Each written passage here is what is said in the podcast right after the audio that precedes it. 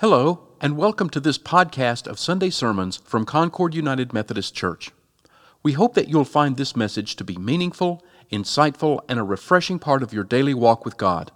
Please feel free to share this podcast with family, friends, or anyone else who might benefit from it. This podcast is part of the digital ministries of Concord United, and we are grateful that you have chosen to experience worship and God's Word with us. For more information about Concord United and its ministries, please visit our website at concordunited.org. I uh, saw a cool picture. I think it was on Twitter this week. It was a viral picture, and let's see if we can put that up there. I want you to take a look at it. Um, this is, is that's Mount Everest, and this is a, a lower, relatively speaking, a lower slope in front of it. And what you may or may not be able to see from where you're sitting is right in the middle, down below. There's some letters that give the photographer's name. There's a snow leopard there. This photographer had been trying to get a picture of this snow leopard for a long time and finally did. And what and the reason I bring this up is because that little lower ridge where the snow leopard is standing, that's at about 18, 19,000 feet above sea level. Uh, so the photographer also had to be at 18 or 19,000 feet above. He said he wasn't sure. Um, but it was as high as he or the snow leopard could go without help. Uh, because the air gets very thin there. And in, in the back, you see the full peak of uh, Mount Everest, which extends up past 29,000 feet. And snow leopards and people can do okay up to a point, but there's a point that starts at about 20,000 feet or so, and they call it the death zone. And from that point forward, it doesn't matter how much training you've had, even Sherpas who, who, who, who grow up and live, they're the indigenous people in that area that live in these mountainous areas, and their bodies have learned to adapt to it, but even they can't live much above that. Uh, in the death zone, uh, you have to have oxygen because the atmosphere won't support life. It's, there's about one third of the oxygen at, in the death zone as there is at sea level. Over, well, I think, I think 310 people have died trying to summit Mount Everest. That's that we know of. Uh, there are probably more before they kept records. There are some who might have made it but didn't get back down, and their bodies are somewhere frozen in the ice and snow. Some are being found now as things warm up a little bit. Some of those bodies are being found. Um, but it's, it's impossible to live at that altitude uh, because of the lack of oxygen. And it, it, causes something that we call altitude sickness, and it affects the heart and the head. And, and the reason most people die as they try to summit Everest is because of what it does to your brain. Yes, it does bad things to your heart. Mitochondria uh, are, are little organelles, these little things. I, I, don't know. Tammy's not looking over my shoulders. Tammy Bland uh, was in the, in the service in the first one. I felt so self conscious talking in front of her because she knows so much about that sort of thing. But they are in your cells and they help transfer oxygen into energy. And at that altitude, they don't work very efficiently. And the heart starts to slow down and the heart starts to build fluid and will ultimately stop beating unless it gets some oxygen. What it does to the brain is even worse because it, if, if you don't lose consciousness, you lose judgment. Uh, and that can happen at lower, temper, that, uh, lower altitudes. Some people say you can lose judgment in my office, and I'm actually accused of that all the time, but the altitude's not any higher there.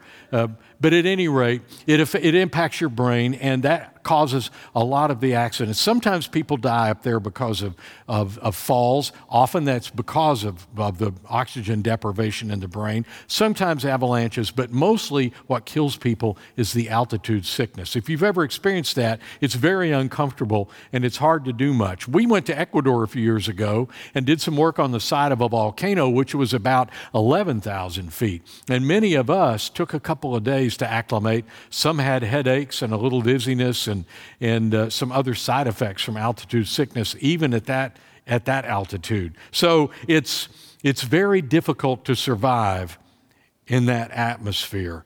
Uh, and the only way to survive in that atmosphere is to have, if you will, a portable atmosphere, a separate atmosphere. And that's why, starting with Sir Edmund Hillary and his, I always want to give his Sherpa credit, Tenzing Norgay. Everybody talks about Sir Edmund Hillary, the first person to summit.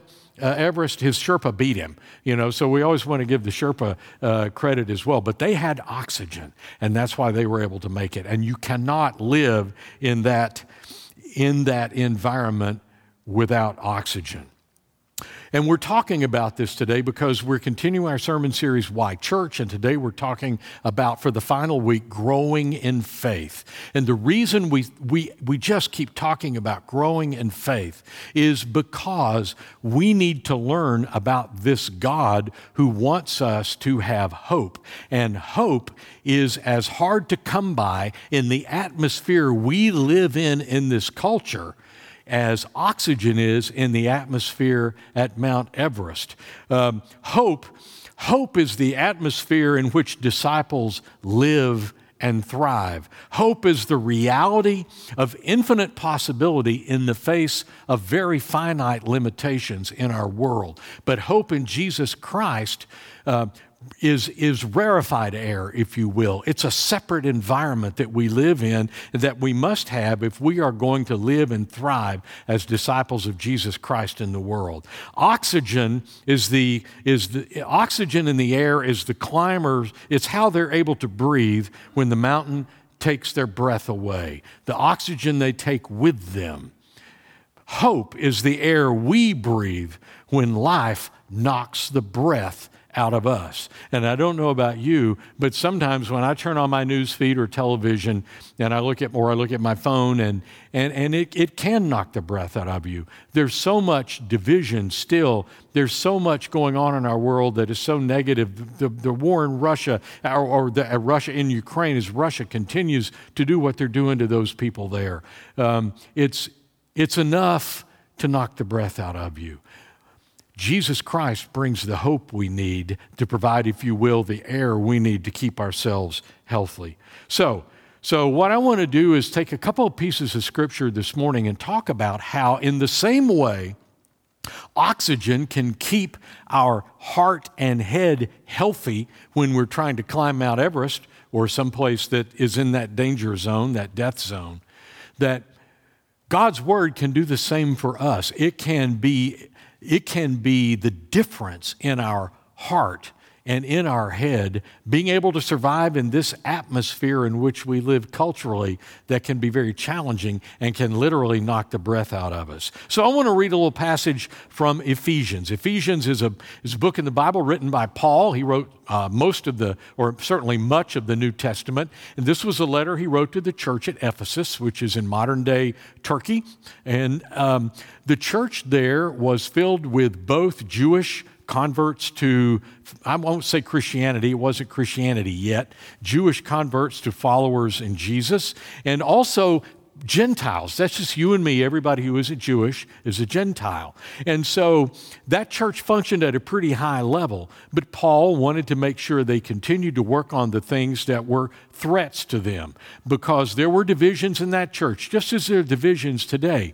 A lot of the Jewish followers wanted everybody else to follow the law as they did, as best they could, wanted them, in some cases, to be circumcised. And these Gentile followers in the church at Ephesus had come out of pagan temples or no religion at all, and so they didn't understand. Plus, they were more uh, closely related to the Greco Roman culture, which was pretty loosey goosey when it came to morals. It was pretty much, you know, if it feels good, do it uh, in those days. Uh, the Jewish uh, followers were trying to, trying to follow the law and be, be a little more strict, and so it caused divisions.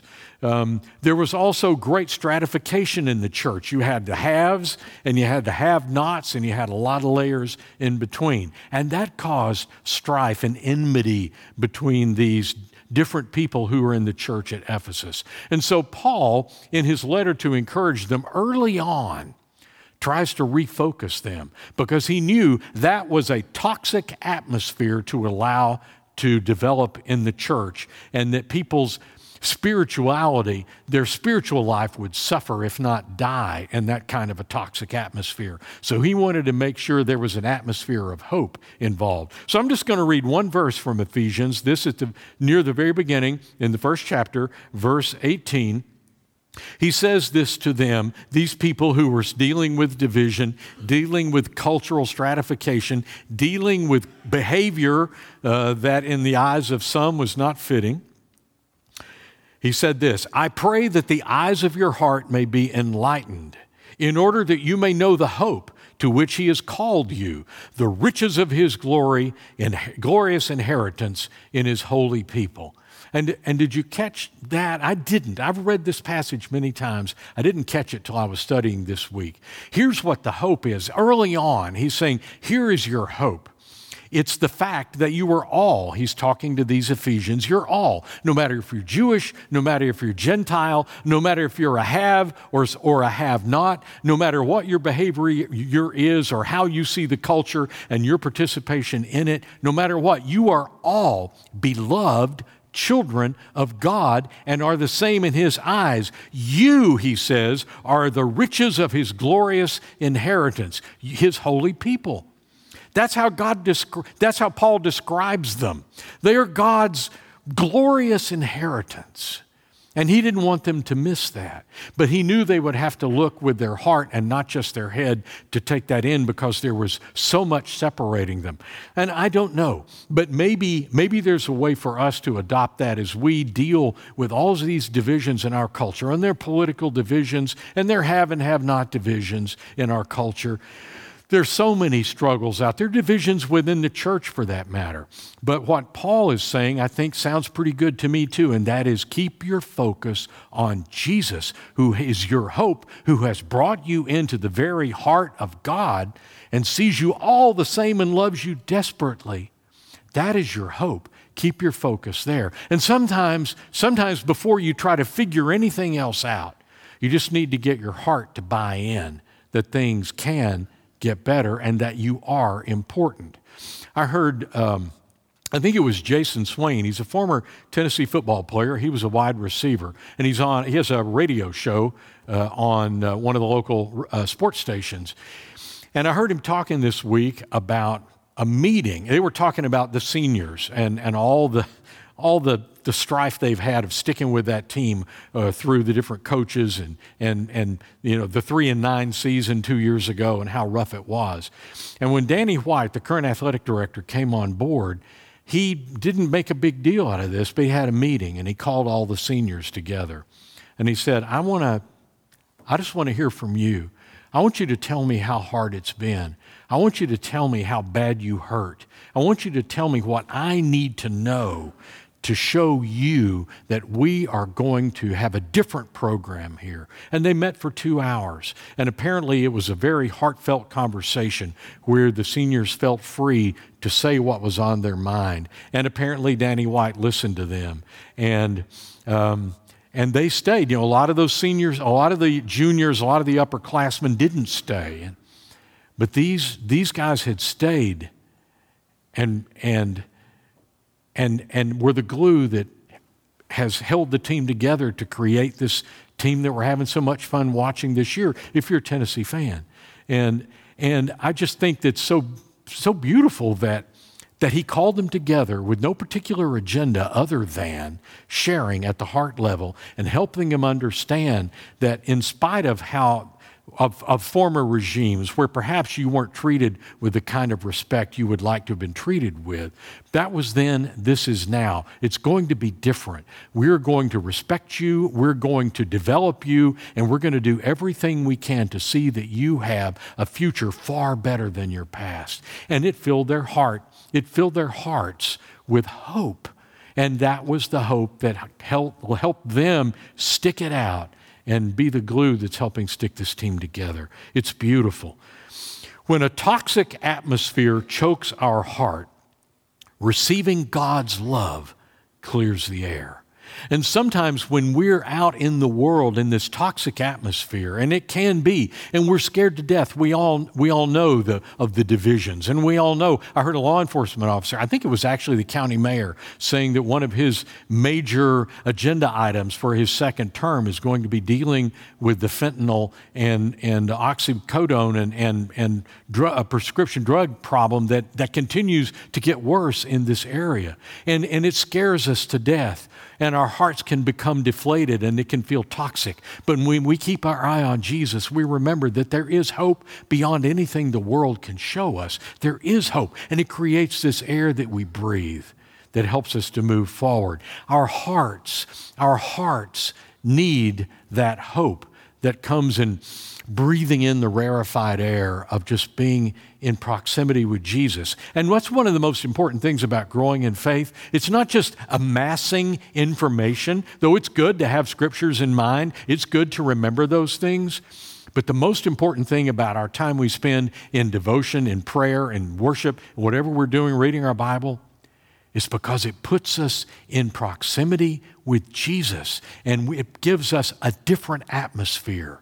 It's different air and it affects us differently. It's good for our heart, it's also good for our head. Um, we can get lost out there whenever our brains become so hope starved because we care of wars that continue and this problem that continues and, this division. And we're having maybe problems at home with relationships or we're having troubles with our finances because of economic issues. I don't know what it is, but I know that all of these things can disorient us and can get us off the path. That happened to a young boy who became the king of Israel. His name was David, and he wrote a bunch of poems that we call Psalms. And listen to these two verses from Psalm 25. Because David, though God said he was a man after he was a man after my own heart, David got off the path. Man, did he get off the path. A lot. But he always prayed to get himself reoriented with God. And so this is from Psalm 25, verses 4 and 5. Show me your ways, Lord. Teach me your paths. Guide me in your truth and teach me. For you are God, my Savior, and my hope is in you all day long. David was powerful. David was pretty smart. And David put his hope. Sometimes he would put his hope in himself. And that's when we get in trouble, is when we put our hope in some politician or we put our hope in some financial plan. And by the way, we need good politicians, of, of red and blue politicians, if you will. We need all of them. And we need financial plans. We need all those things. But if our hope ultimately is in that, we are going to get off the path at some point because all of those things and others will disappoint us. So we need to keep ourselves focused on God's word. And I was trying to think, how do I how do I say that in a way that is meaningful? Because I can blah blah blah, I can just keep going. And then I thought, oh look, a guitar. How did that get? That was nice of someone to leave a guitar, and it's plugged in, and it's got a strap and everything. I thought, you know, I could say, I could just keep talking, or we could sing a song that we've been singing in contemporary worship probably for 30 years. It's probably been, it's probably, it's an old one. But I can't think of a better thing to do or say or sing than this song right now. As we think about living in this culture uh, that can become so toxic and our hearts can choke, God's love can clear the air. And this song maybe reminds us of that. So I want us all to sing this. I'm gonna I'll sing it, but I want you to sing it too. And if you don't know it, then just let the words flow through you and and hear it as a prayer. I just want us to sing this as a prayer.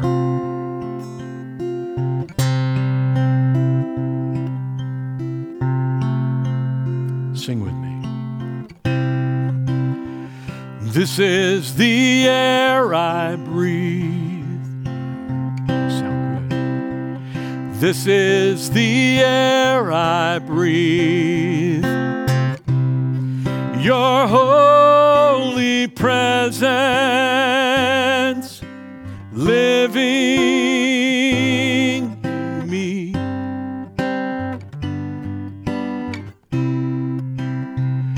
This is my daily bread. This is my daily bread. Your very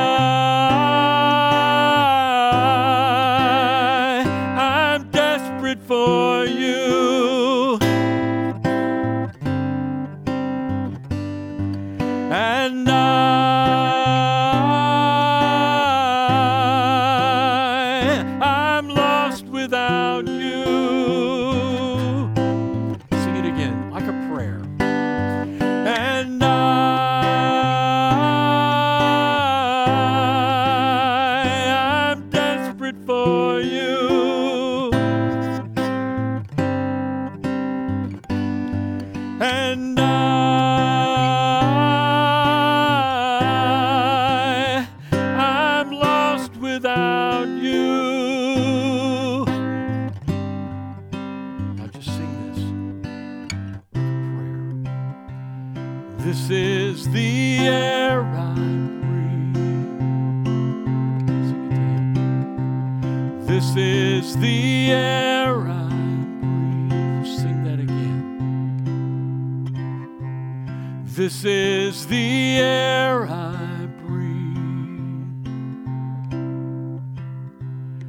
This is the air I breathe. Hope is the air we breathe when life knocks the breath out of us. So don't just collapse in a heap. There's hope. Our hope is in Jesus. He's always right here, right now. Give us mouth to mouth resuscitation if we need it. He is the air we need. When we stay close to Him, we will find pure, life giving air in whatever toxic environment we may be in. This is what He wants to give you and me. Amen? Let us pray. Almighty God, we thank you for rescuing us. We thank you for, oh God, your word that gives us life and gives us pure, sweet air to breathe when the air around us sometimes is, is so harsh and so toxic. God, help us to fill our lungs with your word, with your love that comes to us through Christ Jesus. So we can then, as a climber would, would carry oxygen on their back to the very peak of the mountain, we would carry you in our spirits, keeping the environment healthy for us so that we may be healthy for someone else and we can show them that they don't have to choke in a toxic environment. There's air that brings life, and it's Jesus. In His name we pray. Amen. Thank you for listening to this sermon from Concord United Methodist Church. This podcast is a ministry of Concord United, and we would love to hear from you. To contact us, please send an email to podcasts at concordunited.org with sermons in the subject line. For more information about Concord United, including worship times, service opportunities, mission efforts, and classes, please visit our website at concordunited.org. We also invite you to download and enjoy our daily devotional podcasts presented by the pastors and members of Concord United. Finally, we would appreciate it if you would leave a rating and a review of this podcast so that others can discover it and benefit from it.